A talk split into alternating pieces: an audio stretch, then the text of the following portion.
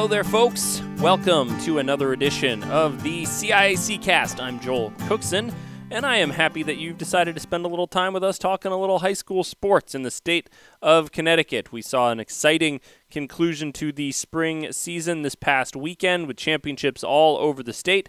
And uh, as is our tradition here in the CIAC cast, we're going to uh, try and go through all of it here, or at least uh, as much of it as we can in, in, a single podcast episode. So we're going to uh, be reaching out to folks all around the state uh, who are on hand for some of the championship games to get their perspective on what they saw. So let's go through our lineup here. We are going to have with us this week uh, Joe Palladino of the Waterbury Republican American talking about the softball championships, uh, which all took place at West Haven. We're going to get on the phone with Don Boyle of the NFHS Network, who was there at uh, Palmer Field for the baseball championships. Scott Erickson of the Stamford Advocate is going to talk to us a little bit about uh, baseball and softball, as well as some of the other uh, successes the teams in Fairfield County were able to put together during the championship season. We're going to have Steve Steve Kirk from the NFHS Network, who is uh, doing the broadcasts for the Girls Lacrosse Championships at Jonathan Law. And then we're going to have Dan Nowak of the New Haven Register with us to talk about the Boys Lacrosse Championships, which were uh, at Brian McMahon High School this past weekend. So a very, very full podcast. So I am going to do what I do best, hopefully, and that is get out of the way and uh, and let these good folks talk a little bit about what they saw uh, this past weekend, which was uh, an exciting weekend of CIAC championship competition. So we're going to get right to our interviews in just a quick minute here, but first, got to do a little bit of house cleaning. Uh, obviously, as we said, the spring championships uh, kind of put a wrap to the, the championship seasons for us here at the CIAC and kind of moving into summer mode, as, uh, as many of our schools are getting out as well. So we'll probably, we will certainly try and post a, a podcast uh, during the summer or two, one or two during the summer, but probably not on our regular uh, every other week schedule. So, uh, as part of that, we encourage you to uh, subscribe to the podcast on iTunes. Uh, you can find that link at ciacsports.com at the podcast link. If you go to iTunes and subscribe, then you will know that you are getting the uh, the most up to date version. If you uh, and also if you subscribe, we would love that. But also leave us a review and rate us there on iTunes. That's just one way that we're able to uh, to get a sense for how just how many folks are checking out the the CIAC podcast. So we hope you will. Um, do that. Of course, you can always follow us on Twitter at CIAC Sports. That's a great way to know if uh, know if things are going on, new information, new posts, new things that are happening. There uh, is a, is a very busy place for us. Uh, Facebook.com slash CIAC Sports. You can keep track of all of the comings and goings with the CIAC there as well. And of course, of course, the main spot, CIACsports.com. That's your home for all of the information. The fall sports schedules for 2017, believe it or not, have been posted at CIACsports.com. So you can uh, start getting ready for uh, for the fall of 2017. If you just uh, you're, you're ready to, to wipe away what was the uh, the spring championships and start looking ahead to the fall, you can do that at CIACsports.com. The fall championships have uh, excuse excuse me, the fall schedules regular season schedules have been posted there uh, as well. So, uh, and you can also email us here at the CIAC Cast. Email address is CIACcast. That's C I A C C A S T at casciac.org. That is a lot of C's in our uh, email address, but that's how you can get in touch with me. If you want to uh, talk to us and let us know things you would uh, you'd like on the podcast, let us know for uh, the summer. We always talk about it's uh, the summertime is uh, we, we try to maybe do some different things. We're not we don't have you know specific sports to cover, don't have specific games to cover, championships to talk about. So be sure to get on the horn with us. Who's a who's a frequent guest that you would like us to to talk to and and get into things, or maybe a, a different kind of topic that you'd like us to cover? We usually will try and do something a little bit different during the summer uh, the summer months. So get on the phone with us, get on the email with us let us know what you would uh, like us to do. So, I've already taken up more time than I intend to do here, but let's quickly run through things you might have missed at CIACsports.com. Most of the information there, uh, championship related. We've got the linked up spring championships, which is where we uh, we have all the stories from all of our championships. I believe it's currently 44 championship stories that uh, are appearing there. If you want to kind of get the the broad scope of all that went down during the CIAC championship season. That is a good resource for you there. I think we'll be adding, uh, by the time you hear this, perhaps uh, the results from the decathlon and heptathlon So we might get up to 46 stories there in that championship edition, but hopefully you'll uh, you'll check that out. Uh, the NFHS network. You heard me mention we're going to talk to Don Boyle and Steve Kirk, two of the folks who are handling the broadcast duties. Uh, we had chant we had broadcasts at boys and girls lacrosse. We had broadcasts at baseball. We had broadcasts at boys volleyball, which unfortunately I don't have someone coming on this podcast to talk about, but we hopefully will uh, be able to cover those championships uh, in the uh, coming weeks. But either way, the NFHS network broadcast all of those championship finals. Those are still available online, nfhsnetwork.com slash CIAC. Uh, you can watch the on-demand version of those. You can also order DVDs if you uh, would like to have yourself a hard copy of a championship uh, broadcast. So, just a few things you can do there, and uh, something I never usually mention, but uh, feel that we should this time of year, considering the championship.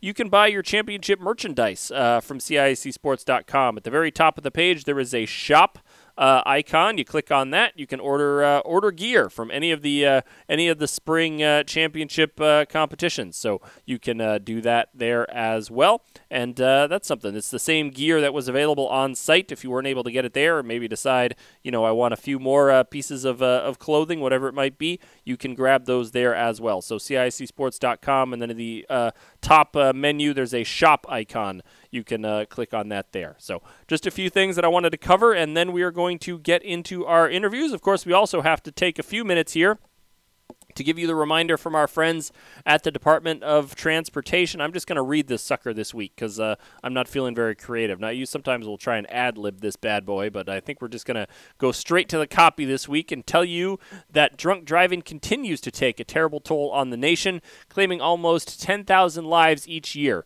In 2011 alone, there were 9,878 fatalities on America's highways in which drunk drivers or motorcycle riders were involved. That works out to about an average of one fatality every 53 minutes. Athletes, fans, and families, please always designate a sober driver to stay safe on the road. And that is uh, important advice, as always, from our friends at the Connecticut Department of Transportation.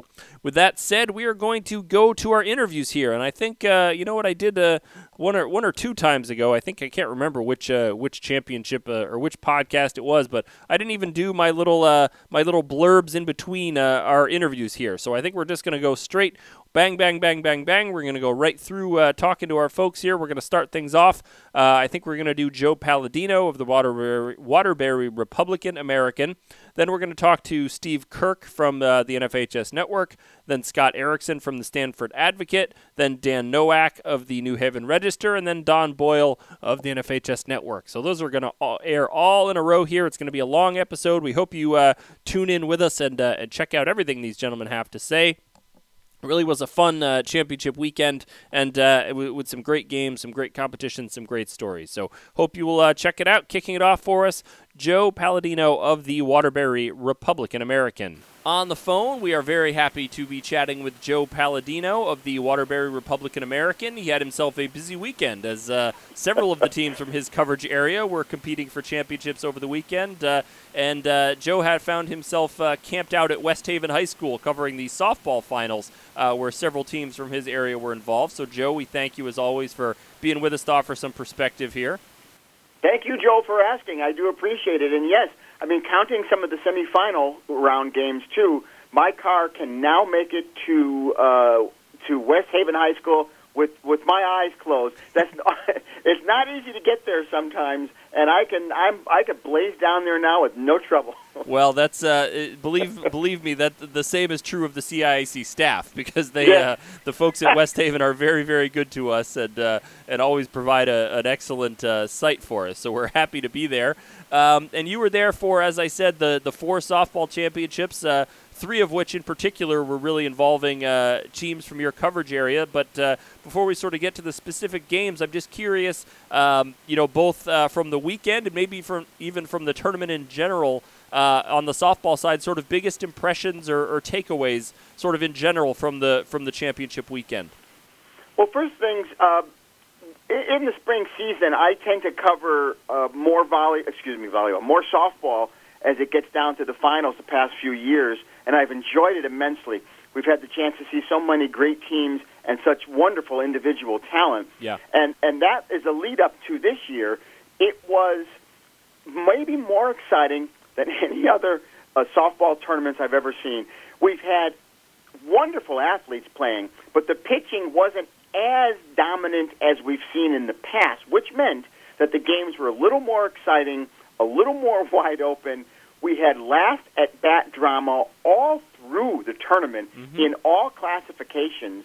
I don't know that any favorite dominated or won all the way through. Of course, the teams that won would call themselves favorites. Sure. But it was so wide open and exciting, and it may have been the best softball uh, I've seen, at, at least from a, from a uh, spectator standpoint, um, in years, Joel. Yeah, no, it's uh, you know we do sort of you know I think that's always the the the stereotype for lack of a better word with softball is you know you just get it's which team has the best pitchers and they're going to kind of dominate their way through a tournament and you know you get your one nothing games your two nothing games whatever it might be and uh, it didn't seem to quite follow that script this year so let's uh let's start with the uh, the Class S, which is what got us started on uh, on Friday night. A, a team uh, from your neck of the woods that's uh, you know put together a nice little run here in Holy Cross. What was sort of the story for you for that Class S championship for Holy Cross as they knocked off uh, St. Paul Catholic, but both in terms of the game and, and the kind of season for Holy Cross.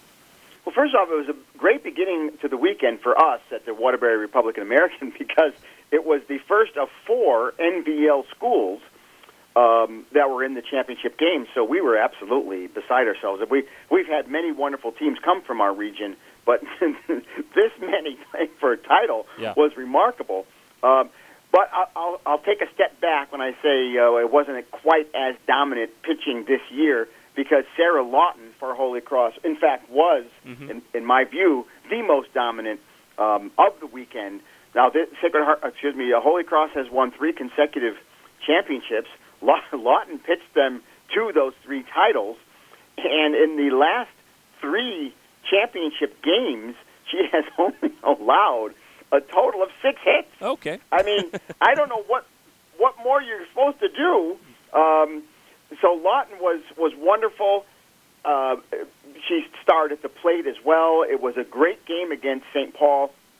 I tell you, the lasting impression I had from that game. First of all, Holy Cross is just loaded Mhm. with freshman and sophomore players that are that are outstanding.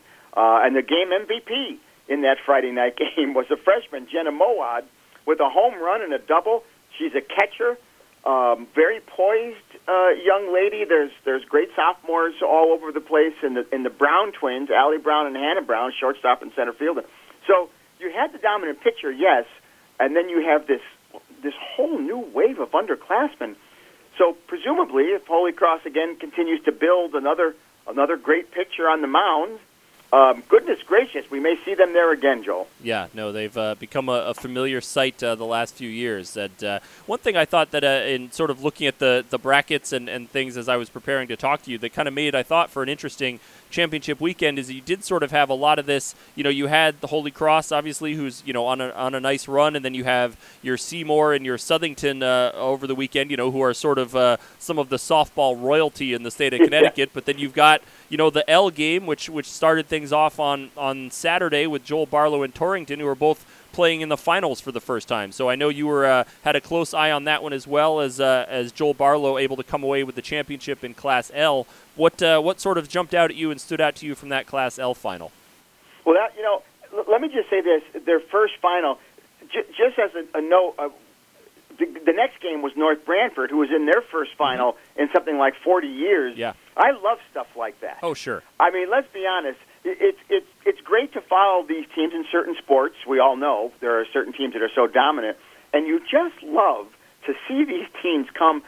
I shouldn't say from out of nowhere; they earn their way there. But from a from a news media perspective, who are these guys? Absolutely. It was a wonderful thing to see. Now, of course, uh, from from our perspective, uh, we clearly were hoping that the NVL would uh, keep right on ro- rolling through the state championship weekend. Uh, but Joe Barlow was wonderful. This was a very talented team. I loved their MVP. I think their shortstop, Brianna Marcelino. What a terrific player!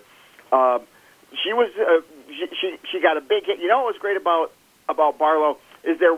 Here's the case: there wasn't really one star player that knocked you out Sure. as I was watching the game. It was just kid after kid. Everybody in the lineup was a hitter. I think everybody, uh, six or seven different kids got base hits. I, you know, that's what I love to see. I mean, so often you see in a softball game, you know, if you get through the the the two, three, four guys in the lineup, you can take a breath for the next two innings. Right. Well, that, that was not the case with Joe Barlow. They hit up and down the lineup, um, as does Torrington. That was one of the strengths of Torrington too. It was a very exciting game. I, I'll tell you, it was it was um, uh, again another four-two uh, tight tight ball game. And and let me just say that's another distinction from this weekend. Everything was was hinging on one or two at bats, Sure. one or two defensive plays.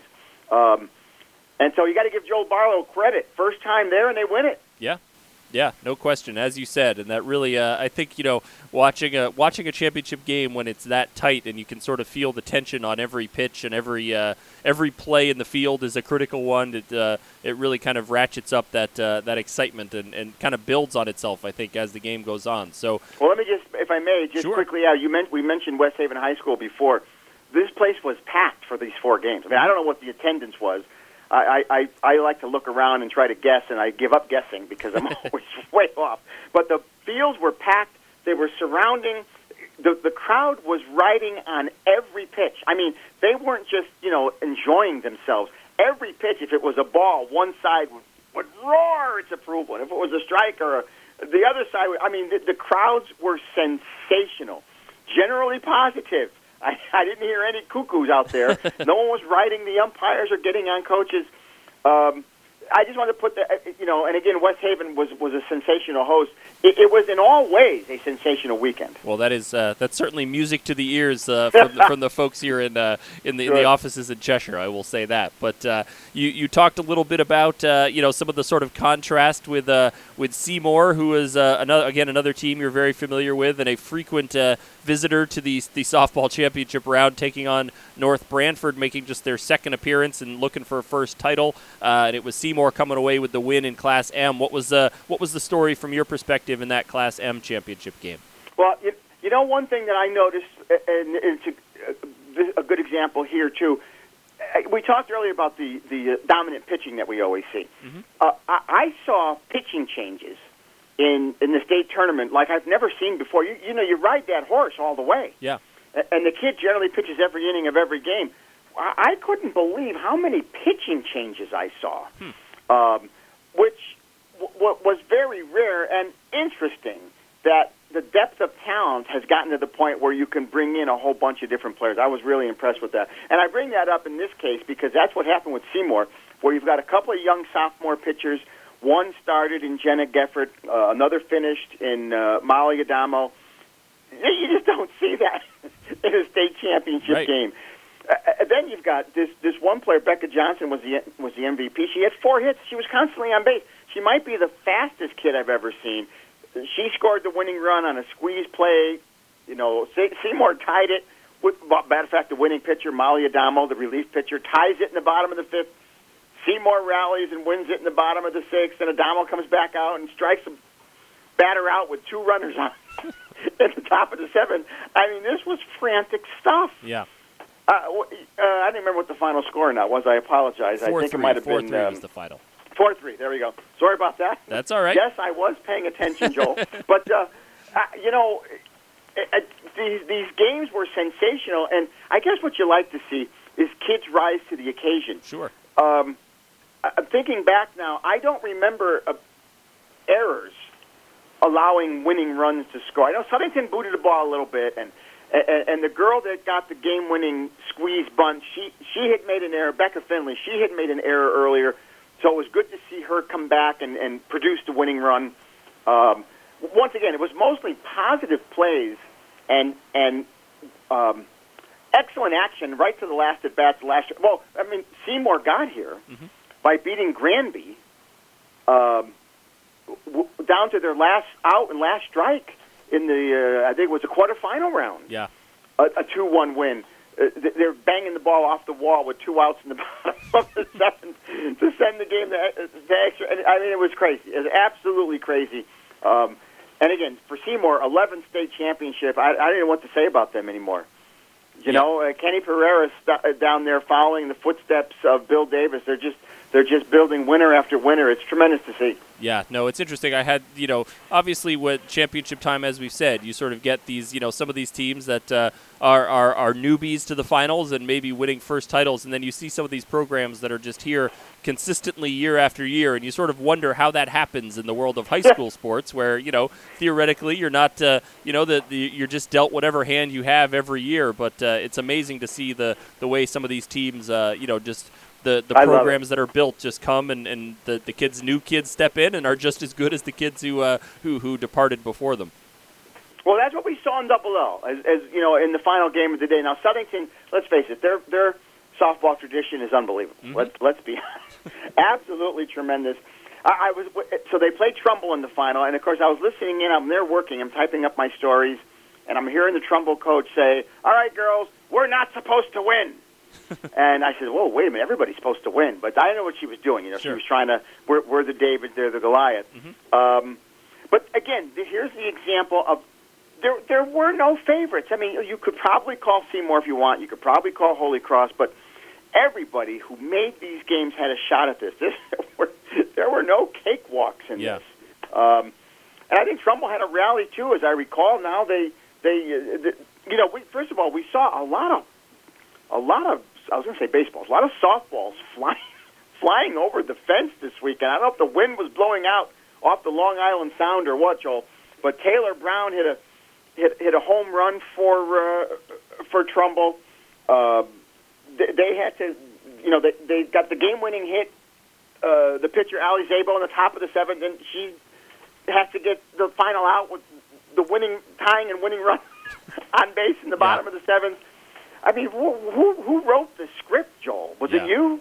No, it was not me, although I, I will certainly take credit for it. But uh, yeah, no, you look at the, as you say, you know, we sort of, uh, the, the Holy Cross victory Friday night, you know, was uh, maybe deceptively, you know, lopsided in a four run, a four nothing win is not really that lopsided. But then you have, but yes, you're right. Then you yep. have one run game, two run game, one run game on Saturday, uh, uh, all uh, involving some rallies and yeah, really just a, a remarkable weekend of of softball championships. All very exciting stuff. And I mean, I probably shouldn't even get into this territory, but you know what? There was the, the game's final out. You've probably already heard this. The game's final out, a little pop up, and, and a player bumped into a photographer on the field, and the ball dropped. And uh, oh boy, that was a close one. Yeah. Um, it, you know, and the, the umpire, the, the photographers were told, please leave the field, and they they got the final out anyway.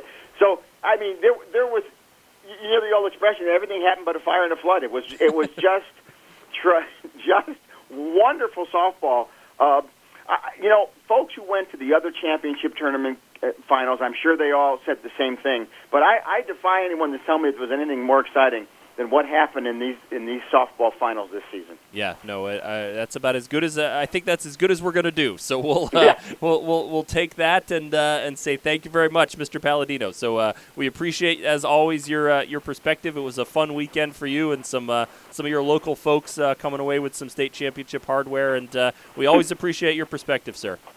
Thanks, Joe. I love it when you call. Take care now. The girls lacrosse championships took place this past weekend at Jonathan Law High School in uh, in Milford, and Steve Kirk was on hand with the NFHS network, providing the uh, the live coverage of that. So we're going to ask Steve to uh, help us break down uh, some of what he saw over the championship weekend. Steve, thanks so much for being with us. Joel, thanks for having me definitely wanted to uh, to get your impressions of what you saw uh, over the weekend. Three championship games there at uh, at Jonathan Law High School. So let's uh, let's start before we sort of get into the the specifics of each game. What were kind of your your general impressions or, or sort of biggest takeaways uh, from what you saw uh, in general from the championships this weekend? Uh, first, all, I thought the venue at Law was was a great choice uh, that the CIC made, and VJ Cerullo and his staff uh, put on a a, a great show. You know, it was good sight lines. There was ample parking. The, the stands were filled. There was there was great crowds. Uh, you had the all important concession stand, which was uh, important, especially uh, on the hot day. So I, I just thought it was a great job by the CIC and Law uh, for putting a a great environment and a, and a setup to, to host the championship games. From the games perspective itself, uh, you know, I was certainly impressed with all six teams. You know, they were playing for a state championship for a reason. They had the skill, the talent, the coaching, the dedication, uh, and just really walked away uh, uh, with uh, that was a great day for for Connecticut high school girls lacrosse. Yeah, no question. Uh, some some good competitive games as well, which we love to see at the at the championship level. So let's start uh, in in Class L, where we get another uh, title for that uh, that Darien machine. is they win the Class L championship against their conference rival Wilton, but pushed a little bit, particularly in the second half by their their conference rival. What was kind of stood out to you from that Class L game, Steve? Yeah, I think three things stood out most. Uh, you know how much Wilton improved. Uh, you know they had lost 15 to two in the regular season to, to Darien, and and they gave, like you said, uh, the Blue Wave everything they could handle in that second half. Uh, Wilton head coach Meredith Myron, uh, you know she had to be pleased with the effort. I mean, I'm sure she probably wasn't uh, you know thrilled with the result, but mm-hmm. Uh, the effort from her team was was was definitely there and and uh, and, and is commendable. Uh, the other two quick quick takeaways is both coaches removed uh, starting goalies and replaced them with sophomores in the second half. I thought that was interesting. But uh, Bridget Wall from Weston and Maggie Brooks from Darien, they made big saves to, to kind of validate that decision. And then, you know, just Darien's resolve and really resiliency. Uh, not easy to win five in a row, you know, no matter how talented uh, you are. But uh, head coach Lisa Lindley, you know, she has them playing at a high level. They were pushed uh, by Wilton, but they were a deserving state champion. And in fact, for the Darien seniors, that's four FCIAC and four Class L uh, championships uh, throughout their career. That's uh, that's a pretty good legacy. Yeah, no, uh, doesn't get. Uh, I'm not sure you can do much better than that, quite frankly, with uh, with with that. And as you said, you know, they got a got a challenge and responded to it, which is uh, which is exciting to see at the at the state championship game. Uh, moving on to Class S, where you had a, again uh, two uh, conference rivals squaring off with uh, New Fairfield, and they were able to uh, to hold off Weston to, to earn that Class S championship. What was the difference in that game from your perspective, Steve? Yeah, just another one where you could tell uh, that both teams were familiar with each other. neither gave in. It was a 50-minute battle. New Fairfield jumped out to a quick lead. Uh, Weston roared back. Taylor Mo- uh, Moore had five goals and two assists, but it was a new New Fairfield balanced scoring attack. They had six different goal scorers. That was the difference. Uh, Rachel Michelet in net had 11 saves and uh, several important ones in the second half. So uh, I was impressed with New Fairfield in, in terms of uh, their their uh, willingness to to make the uh, great decisions to, to lead to a win at the end and, and deserving of a state championship. Yeah, no question. Uh, as he said, a good, uh, real nice competitive and able to hold off. Again, sort of similar, uh, get that lead and then able to hold off their uh, their conference foe there. So uh, in, in Class M, you had a little bit of a different perspective. Two teams looking for their first state championship in, in girls lacrosse and playing for the title in Branford and and Pomperaug. What did you see in that game and, and what were some of the keys that, that stood out to you there in that Class M final? Yeah, that that was a game uh, that was, was kind of building as the day went along, and uh, you know, someone was walking off that law field elated with the with a state championship, and the other was going to be uh, extremely disappointed. And elation uh, found itself on the Branford side at the end. And you got to give Branford head coach uh, Jackie Ciccolini a lot of credit. Uh, her maiden name is Alessi, and uh, that's kind of the first family of Branford lacrosse. Her brother mm-hmm. AJ coaches the Notre Dame and West Haven team. All her, uh, you know, her brothers and father are, are all involved in the program. Jackie herself was on the first team to, to ever play lacrosse. So to come full circle and, and coach a team uh, to a state championship and when it's the first one, uh, I can't imagine you know that feeling. And, and certainly credit goes to her and certainly her uh, her players. Uh, but I think the key to that game was some, the adjustments that Branford made. They had played to a 13-12 overtime game uh, that that uh, Pomperaug had won in the regular season. So they made some adjustments, and then they had a big run in the middle of the game to kind of pull away and eventually cruise to a 15 to 8 win. Yeah, no, you said that those. Uh, it's interesting when the teams uh, and and had that in, in all the finals, teams that had faced each other during the regular season, and, and see the way that the uh, the championships shake out uh, as teams are able to uh, to make adjustments. Um, you, have hit on a few folks, but I'm curious if uh, you know just maybe a few players uh, in each championship game that really stood out to you uh, and, and, sort of left their mark on you, an impression on you from uh, from the weekend's action. Yeah, I think from from the Darien side, it was, it was Katie Ramsey. Uh, she, she's tall, she's lanky, she took the draws, she won a lot of them so using that long reach. Uh, she was effective on the offensive side. She had a goal or two and an assist, and uh, I was impressed with her. Uh, Julia Bonist and Rebecca Wistrike from Wilton had four goals each, uh, kind of carried them offensively. From the New Fairfield and Weston games, we mentioned Taylor Moore before, but uh, you know, five goals and two assists. She she willed Weston back into that game. Caitlin Nieves had had four goals for for New Fairfield. Uh, from the Branford game, I was impressed with uh, Jill Car- Charleglio in net And then uh, a name you're probably going to hear a lot from, but a sophomore, Sophie Spencer, had nine goals in the semifinal. She followed that up with five goals in the championship game. Mm-hmm. Uh, I'm sure you'll hear some things from her uh, in her final two seasons. No question. That's uh, that's a pretty impressive performance. Uh, just a sophomore there, as you said. So, uh, Steve, this is uh, your first time uh, covering the, I believe, covering the the girls lacrosse finals for the NFHS network, where fans can still go check out those games on demand. Want to make sure we uh, we mention that there on the NFHS network. But any kind of final thoughts, uh, big takeaways, uh, or final uh, pa- you know parting uh, things you wanted to share from that championship weekend there at Jonathan Law? Yeah, it started with a with a gutty, gritty effort by by Wilton. Yet it was Darien that got one for the thumb with with the five Pete in, in Class L you know, give them credit. New Fairfield was certainly impressive in that middle game, and just a pure joy and satisfaction of happiness uh, on the Branford sidelines as those uh, final seconds were ticking down for that first state championship. Really was a great way to, to end what was a great uh, three games of lacrosse state titles being crowned uh, over at Law. All right. Well, we uh, we we ex- appreciate it, Steve, and uh, appreciate you carving out a little time to chat with us, and, and great work with the network uh, there for us over the weekend, and uh, and we appreciate it. We'll talk to you soon. Thanks. Have a great summer. There is always plenty of news, it seems, uh, during the spring championship season from our friends down in Fairfield County. And so we reach out to Scott Erickson of the Stamford Advocate to help us kind of go through some of the big storylines that emerged from that uh, part of the state during the spring championship. Scott, as always, thanks for joining us. Yeah, thanks for having me, Joel. Always good to talk to you. He's uh, back from a nice, cool ice rink, uh, watching his kids uh, do some practicing, and now is uh, back in the heat. So we uh, we're going to turn up the temperature on him here a little bit with some uh, some hard hitting questions. um, we'll start with the game that I know you were on hand for and, and wrote about, which was Trumbull with a bit of a surprise run to the Class Double L finals in in softball. And I guess start off maybe just by talking about that game, kind of specifically, and, and what was the key uh, in in Trumbull coming up with the championship win there in Double L over Southington? Um, yeah, first off, I just want to say that that that game was was really fantastic. It was a well played game, really big crowd on hand. West Haven, the people of West Haven r- run that thing really well. Um, and then you had two really good teams, and you had a team in Trumbull that's never even been to a championship, mm-hmm. and a team in Southington who I think had won 17. Yeah.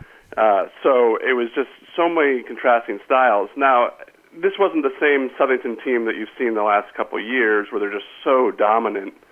Um, so you know, a few of us kind of thought, you know, if Trumbull plays really well, and Ali Zabo pitches well, they can do this. Mm-hmm. You know, they can they can hang in this game. You know, and um, you know, some breaks are going to have to go their way, and they did. You know, Southington made five errors in the game. Yeah. That's a hard way to to win a championship, and still they were tied in the seventh inning. you know, and had two runners on in the in the bottom of the seventh, you know, with a with a chance to win it. Um, Trumbull just had a great group of seniors.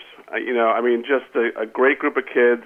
They'd always been talented. Um, and then Jackie Chefs came there from Masuk after a year off, and she and her coaching staff, whatever they did, just got those players to really click, uh, especially at the end of the year. Yeah. Um, I, I think Trumbull started the year two and three, two and four, something like that. I mean, you know, they were not playing great. Zabo was coming back from an injury. Uh, Leah Thompson was coming back from an injury. But once they got going, they were just on a roll. Yeah. And I think you know they lost in the quarterfinals to FCX. They got blown out. And I think people after that game kind of wrote them off. But they had been playing so well heading into the playoffs, and they did, they just picked it right back up in, in states and uh, it was a great performance, great for the town of Trumbull. The, those people support their teams. Their student sections are some of the best year in and year out, and it was really great to see that that program get a state championship. Yeah, no, as you said, their first uh, their first appearance, and uh, they're they're one for one now. So that's uh, that's a pretty good uh, a pretty good marker to, to set there. And I'm I'm curious, you know, and, and I mentioned uh, obviously the spring championships. Uh, you know, there tends to be for in in certain sports, in particular, a, a strong FCIAC presence. But softball, you know, comparatively speaking, has not necessarily been that that sport. You know, the uh, the FCIAC hasn't had a champion. Uh, I was looking back, I think since 2010, which doesn't seem that long ago. But you know, for again compared to some of these other sports, maybe it is. Uh, I'm just curious. You sort of talked about this a little bit, but you know, did you have any sense that this run was coming from Trumbull, or or that if a, if an FCIAC team was going to make a you know a run to a championship in softball, that it was going to be this Trumbull team? Um, you know, I mean, I think myself and the other people that cover the FCX softball this year thought that Trumbull, Stamford, or, or West Hill had the talent to make a run in this tournament. Um, obviously, you looked at Cheshire and Southington, and those are really two powerful programs. Mm-hmm. Uh, Cheshire, that that pitcher was so good, uh, and they, you know, obviously they wouldn't be easy to beat. But all three of those teams, Trumbull, Stamford, West Hill, loaded with seniors, girls that had played, you know, for many years. Really good coaches, also, you know, at, at West Hill and Stamford. Um, so we felt like, and I, well, I felt like anyway, that they, one of those three could make a run. Yeah. Um, that it wasn't out of the realm of possibility. But you know, over the years, while the FCI's been very good at, at softball, those schools that you know I mentioned and a few other Amity too, you know, they've just been so so good. Yeah. That it's been hard to break through mm-hmm. at Double L. You know, I think St. Joe did in, a lower class, but the the quality of play has been so high from those upper teams outside of the FCIAC. Um, so again, yeah, it was good for the FCIAC too to to have a team finally get through and and win it. I think yeah, I think West Hill was the last one probably. Or, yeah, yeah, 2010 was uh, was, was what yeah. I saw with West Hill. Yep.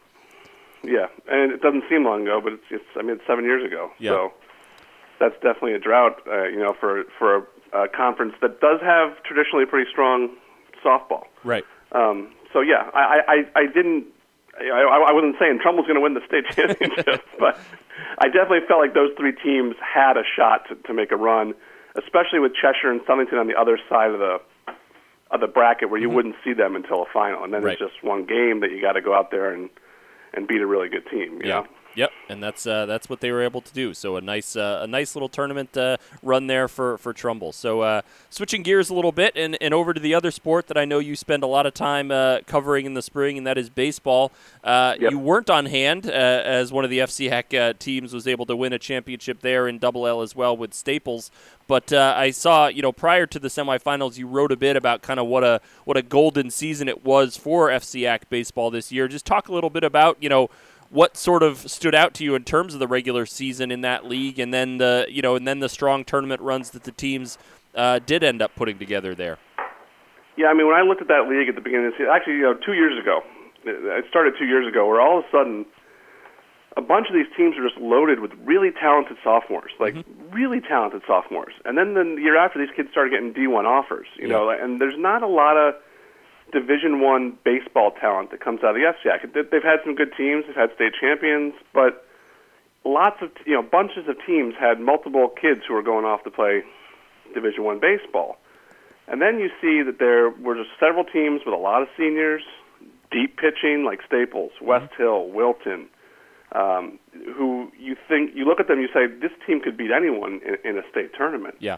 Um, and Staples really, you know, they underperformed it a few times. And I know people said, well, they had six losses this year. I said, well, the FCIAC was really a tough league to negotiate this yeah. year. It really, really was. I mean, you had you know two teams that were not very good, and then every other team was was competitive, and then the teams at the top were really good. I mean, West Hill was loaded, loaded. they lost one of their pitchers early on to Tommy John surgery, but they still had two really good starters good pitchers behind them, and deep lineups. Yep. Wilton too, two really good starters. When you have those that pitching plus the deep lineups, you're going to be dangerous. And um, yeah, this year was a was a special special year to watch FCIAC baseball. I, I really enjoyed it. The games were all good, uh, super competitive, and um, you know when you look at Amity, you say no one's going to be able to beat them, but eventually they have to lose, right? right. I mean, they, what they did, and just as an aside, what Amity did winning four straight state baseball championships is one of the most remarkable things that I've seen you know covering sports because that's such a hard tournament yeah. to win. And you know that you know it's talent, yes, but there's luck in baseball too, mm-hmm. and, and breaks and bad bounces, and that just didn't happen to them yeah. for four years. They win 28 straight games. I mean, the kid that beat them who's a sophomore, was like in fifth grade the last time they lost, lost a game. You know, Chad yeah. Knight. I mean, that's it, it's hard to even fathom. You know. Yep. Yeah, no, it's uh, it, it is. It's sort of you don't quite know how to, co- you know, we have, you know, obviously in high school sports, we've talked about this. I've talked about this on this podcast. You know, you have sort of these traditional programs, um, you know, that win a lot of championships, but it, it so it's hard, sort of hard to compare apples to oranges, different sports, whatever it might be. But yeah, that that run that they were on, it just sort of defies logic in some ways. That uh, you wouldn't have one bad bad game in a baseball tournament for, for four years and able to, uh, well, you know, four plus uh, three more games or whatever it was that got them back into the championship game.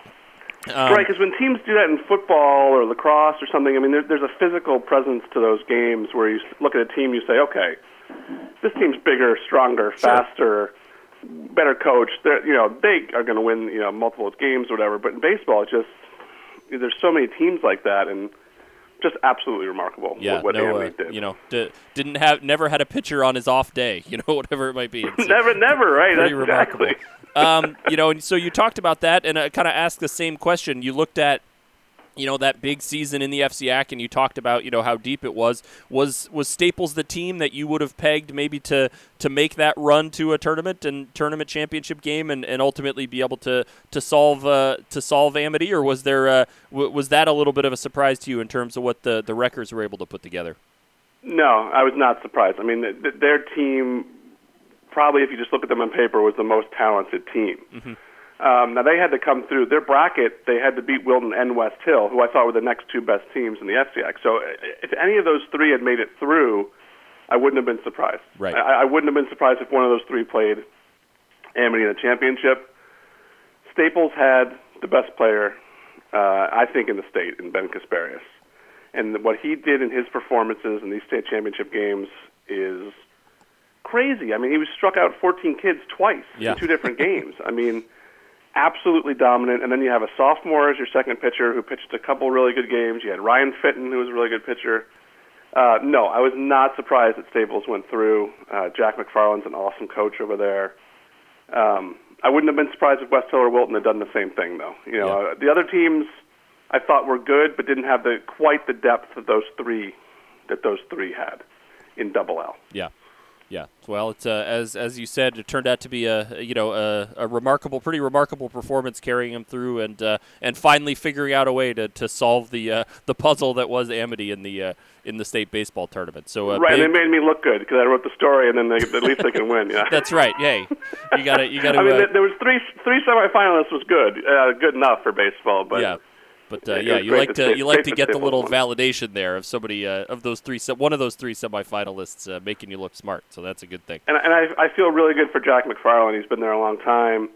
Um, you know, they lost two years ago in the championship, and, and he's done such a fantastic job with that program, and it's really good for him that, he can take home a state championship. Yeah, no question. So it was a very, uh, very exciting season uh, in the FCIAC in baseball, uh, culminating with that Class Double L championship. So, uh, as our sort of uh, resident uh, folk uh, on the phone with us this time, feel like we at least have to dive in. I know these aren't the sports that you spend quite as much time covering, but the the lacrosse championships, which we're going to get into with some other folks as well, talking about the specific games. But it's funny. I was thinking back. Uh, I think I got on the phone with you after the football championships uh, for for this podcast and kind of asked the question of you know how is it that these teams, uh, in that case, I believe it was New Canaan and Darien, you know, are kind of building these these programs that seem to just do this year after year. So I guess the question, uh, it, it's a, a an evergreen question maybe in the uh, the FCIAC when you look at Darien boys and girls lacrosse and then New Canaan uh, boys lacrosse as well with a, a third straight championship and just your sense of, of sort of how this is happening and, and you know it's how the how they continue to kind of uh, be at a level above uh, everyone else they're taking on in the in the state in boys and girls lacrosse. Yeah, what what Darien's doing is beyond because Canaan's a really good lacrosse program. Wilton's a good lacrosse program. R- Ridgefield, they're not even getting close to Darien in the last Mm-hmm. couple of years. I mean, Darien's rolling through these teams, uh, really good, high quality opponents. Yeah. You know, um, it's, and I guess it's been you know Darien came on New New Canaan and Wilton, you know, through the '80s. They were the only two really good programs. Darien has built that program up to this absolute elite level where it's one of the best programs in the country. And you look at a program like New Canaan, which is fantastic and probably is also one of the best programs in the country, Yep. and they're just they can't get past Darien at all. Yeah. And Ridgefield too. They just they just can't get past them. Um, look, they have incredible youth programs in these towns. They have really good coaching up at the high school level. They have kids who are dedicated to this sport, um, and both boys and girls. You Yeah. know, the, the girls' side too. You know, Lisa Lindley is such a good coach and demands the best from these kids and and gets it. You know, I mm-hmm. mean, 'cause like I said, all these towns, not all these towns, but you know, a lot of these towns have the talent. The kids come in with the same sort of talent. Whatever they're doing to extract it at Darien is, is really working, and I just don't. You know, they're just not. No one's even come close. And kids graduate, and you think, okay, this is the year maybe New Canaan will will surpass them or Ridgefield will surpass them, but it's just not happening. Yeah. You know, um, New Canaan's won some state championships because they go down. You know, they're down in M, and I mean they're really. I, I don't know how close those games were. I didn't even see the finals for the championship, but um, you know they they they kind of roll through that tournament too. I, I'd like to see them move up. I think that lacrosse would be suited with a good Division One like hockey has. You Yeah. know, where you can get New Canaan up there. That, that, no offense to the teams that are in M, but New Canaan's just a class above all those teams right now. Yeah. And I think it would be great if they were in the same tournament as Wilton and, and Darien and Ridgefield. And look at uh, Glastonbury uh, and Cheshire have done great jobs with their programs, by Yep. the way, because they're on par. Glastonbury was right there with with Darien for a half of, uh, for a half of lacrosse. Mm-hmm. Uh, Darien pulled away, but those programs have really taken a big leap, and and they're they're getting close. Yeah. They're getting really close to to breaking through. Yeah, it's interesting. I had a conversation this weekend, kind of talking. You know, it's and you sort of say, well, you know, it's looking at it, and you think, all right, yeah, the you know the the rest of the state maybe is improving, you know, and, and getting closer. The problem is that those, uh, you know, the schools uh, like Darien, they're not, you know, they're not staying status quo. They're improving too. So it's, you know, you keep, Yeah. it's, you, you, it's like you're chasing a moving target there. You know, if, if they would just uh, plateau a little bit, maybe there would be some, uh, some, some catching up. But they don't seem to, you know. So as the rest of the state uh, kind of improves and tries to, to, to get up to that level, they seem to keep going higher. It's, it's just a, it's an interesting thing to, to see that uh, how that plays out and, and how it, uh, you know, continues to challenge everybody uh, to, to get to their level. Well, just the, the competition just to get a spot on those teams is so great that that pushes the kid, you know, the really good players to keep working harder and harder and harder because there's kids coming up behind them that want their spot on the team. Yep. You know, really talented kids. Yep. Um, and I think that's part of it. You know, and, and the youth programs in these towns are huge. I mean, Yeah. you should see the amount of kids that are out on the field in Darien and New Canaan, you know, on, on spring afternoons just playing lacrosse. Um, and that all feeds into this. You know, the, the, the more you get these youth programs up to speed, the the better you'll all do. Yeah. Um, but it's it's a long way to go, and like you said, they're not stopping. Yeah. They they keep going and going and going. So you're chasing, you're catching up. You can see them. You can almost grab them, and they got a little kick at the end, and and keep going. So you know, it, that sport it's it's hard. It's really that sport I've seen more than any other. It's hard to catch up to those top flight teams. You know, I don't know of another sport that's like that. You know, where it's just a couple teams that are so so dominant, and everyone's just just chasing them. Yeah, no, it uh, it's uh, as I said, you have to. Uh, there always seems to be some news coming out of your part of the state uh, in the spring championship time, and uh, The and this year you got a, very busy, you got a few other uh, folks breaking through uh, in baseball and softball, so that's why we wanted to uh, to get on the horn with you. And Scott, we always appreciate it. Get back to that uh, get back to that ice rink and cool off, and we will. Uh, I can't wait, yeah. we'll, we'll catch up with you again soon. We appreciate it. All right, thanks so much, Joel. There were three boys lacrosse championship games uh, decided over this past weekend, and Dan Nowak of the New Haven Register was on hand for all three of them. So we reach out to Dan now to get his perspective on what took place at Brien McMahon High School in Norwalk. Dan, thanks for being with us. Sure. Thanks, Joel. Great to be here. So we had three championship games and, and three repeat champions uh, in in the world of boys lacrosse over the weekend, with Darien, New Canaan, and Somers coming away with the titles. Uh, so let's start off kind of big picture, Dan. What were sort of the the your big takeaway, your big impression, or maybe sort of the overall story from the boys lacrosse finals uh, as you saw it? Uh, well, I mean, I, I, you know, I was really impressed uh, uh, with. Uh, I mean, Darien had a reputation of of being uh, a favorite going into these finals, and they didn't disappoint anyone. And Somers has been dominating in Class S, and uh, I was looking forward to seeing both those teams play, and they didn't dis- disappoint anyway anybody by by coming away with uh, you know one-sided victories. Mm-hmm. And the Class M game was interesting because you had Hand and New Canaan meeting, meeting each other for the third time in uh, third straight season in Class M, which is unusual. Yeah. And uh, you know it says a lot about those both those teams and then you know New Canaan coming away coming coming away with their third straight win over Hand. So I mean it, it, it was an exciting day actually, despite some of the lopsided uh, scores. I mean uh, it was great some great goalie play uh, in, in all three games by both goalies for both teams in all three games, and uh, and it was I mean it was a great day for boys lacrosse. All right. Well, let's start off. You mentioned uh, Darien, and they've sort of been uh, the story to some degree or another uh, in Connecticut boys lacrosse. It seems like over the past few years, uh, back in the championship game, taking on a little bit of a surprise in in Cheshire in that Class L, and, and it was the Blue Wave kind of controlling things from the start and, and earning the victory for that Class L title. What stood out to you as kind of the keys to uh, to the championship in Class L, Dan?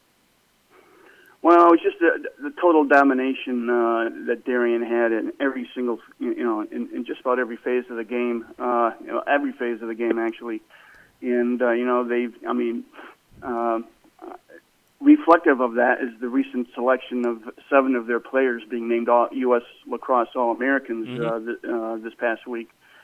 Uh, Darien scored the first five goals and never looked back and cruised to that 16-3 win over Cheshire the thing is, despite that one lopsided score, uh, Cheshire's goalie Peter Brown has to be uh, mentioned here because he made 13 saves, and it, it the way the way Darien was dominating, uh, you know, around the uh, Cheshire net. I mean, he really kept Cheshire. I mean, it could have been a lot worse the final score, and. Uh, uh, he made some unbelievable saves, and even uh, Coach Jeff Brameier, Darien's coach, uh, you know, was impressed by him after the game.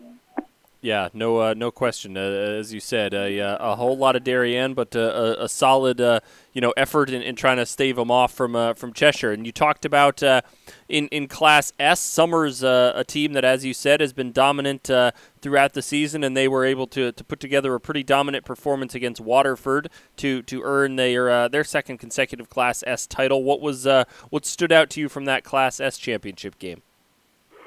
Well the trend for Somers this past season, for whatever reason, uh, has been slow starts for them. Uh, their first quarter, they're they've uh, they've tend, tended to keep the game close with their opponents, and it was more of the same uh, this past Saturday. Uh, Waterford uh, was only trailing by one goal after the first quarter. Uh, Somers led three to 2 mm-hmm. but then uh, you know the, the at the break, uh, the coach had a little talked with his players. They settled down. They scored the first six goals of the second quarter, and then uh, the you know the route was on, and Somers ended up winning 19-5 for the second straight title. Yeah, no, and as you said, an impressive, uh, impressive offensive performance, pouring in 19 goals once they, uh, once they get started, and then on to uh, to to Class M, where, as you said, uh, this was a little bit of history. The first time in boys lacrosse that uh, two teams have played each other for three consecutive years. Uh, Daniel Hand able to give New Canaan a little bit more of a game than they have the past few years. But what what did you see as the keys to New Canaan earning a third straight Class M championship? Uh, well, I mean, uh, the, the key was actually the uh, their domination in the last the last six or seven minutes of the game. I mean, uh, overall, uh, both goalies, uh, Hand go- Hand's goalie uh, Griffin Fitzmaurice, uh, he had 11 saves, and New Canaan's goalie Drew Morris had nine saves. These these goalies uh, kind of put on a clinic in that game and kept the game close. And uh, you know, in that fourth quarter, it was tied six six, Mhm. and uh, could have been anybody's game at that point. And then, uh, you know, uh, New Canaan just, uh, you know, stepped up and uh, became a little more aggressive on offense and scored the last three goals of the game to come away with the win. Yeah, no, it uh, they, they they finish up uh, finish up strong and, and able to earn that Class M championship and uh, and continue their strong play. Uh, you mentioned a few folks, Dan, but uh, any other you know any players that really uh, jumped out at you and, and really stood out and kind of you know were, were, were the stories from your perspective from that from the championship weekend there at at Brien McMahon? Well, in the uh, in, in the Darien Cheshire game, I mean, uh, I, I was looking forward to watching Kevin Lindley play. Uh, he actually broke. Uh, if, you know, thinking about all the great players Darien has had, I mean, he broke the uh, single season record for most goals with 106, and he was just dominant. With uh, he led the team with seven goals, and he was all over the place. Uh, that was really impressive. Uh, for me in the Somers game, uh, the uh, Giacello brothers, uh, Dominic Giacello and Chris Giacello, both had five goals in the game. Mm-hmm. Uh, Christian Paley uh, was, is a big playmaker for the team, and he he was uh, effective. But these uh, brothers, uh, five goals each, they were the uh, kind of like the catalysts for uh, Somers and, and getting that offense going after that first quarter, basically. Yeah. What about uh, from the, from Daniel Hand and um, New Canaan? Yeah, and uh, you know the, the uh, Hand New Canaan game, uh, the overall uh, balance for for New Canaan.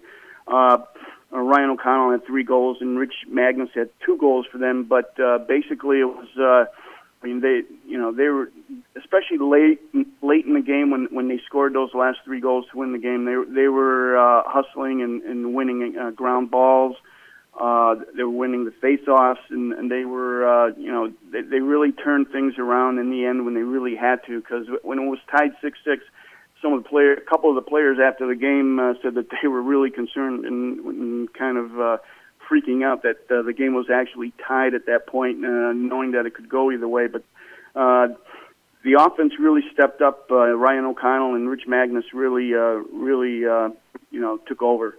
Yeah, no, it's uh, as you said, some some good balance and some impressive performances all the way around. So, uh, capping a, a, a, great year of, uh, of boys lacrosse and uh, some truly uh, outstanding uh, some outstanding teams able to earn CIAC championships. So, Dan, we appreciate it. Know you're very busy this time of year. The uh, the seasons come to an end, but they do not rest for our uh, our folks uh, covering high school sports in the newspaper business. So we appreciate uh, you taking a few minutes to, to talk about the weekend with us and uh, and enjoy your summer, uh, such as it is. Sure, appreciate you having me on, and you know have a good summer yourself.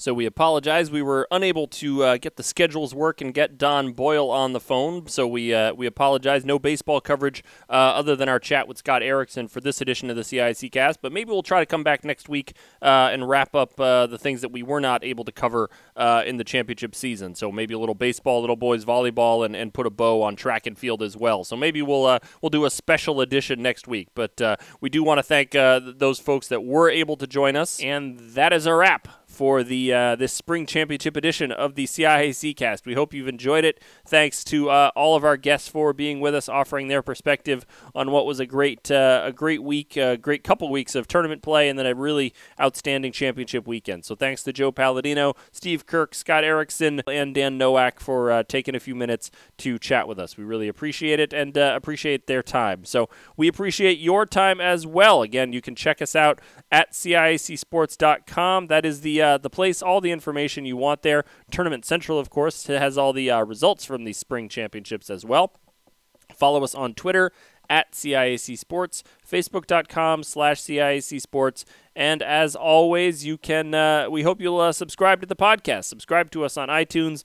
Rate us there. Leave us a review. We would really appreciate that if you would take a few minutes to do that as well. So we hope you've enjoyed the Spring Championship edition. Uh, good luck to all of our seniors, senior athletes who are concluded their uh, their high school athletic careers. Best of luck going forward, and uh, the rest of you enjoy uh, your summer. And we'll we'll be back with you talking a little high school sports, high school sports in the fall those seasons kick off. But again, remember the CIC Cast will be with you throughout the summer, so we hope you will uh, continue to tune in. And until then, we will talk to you next time on the next edition of the CIAC Cast.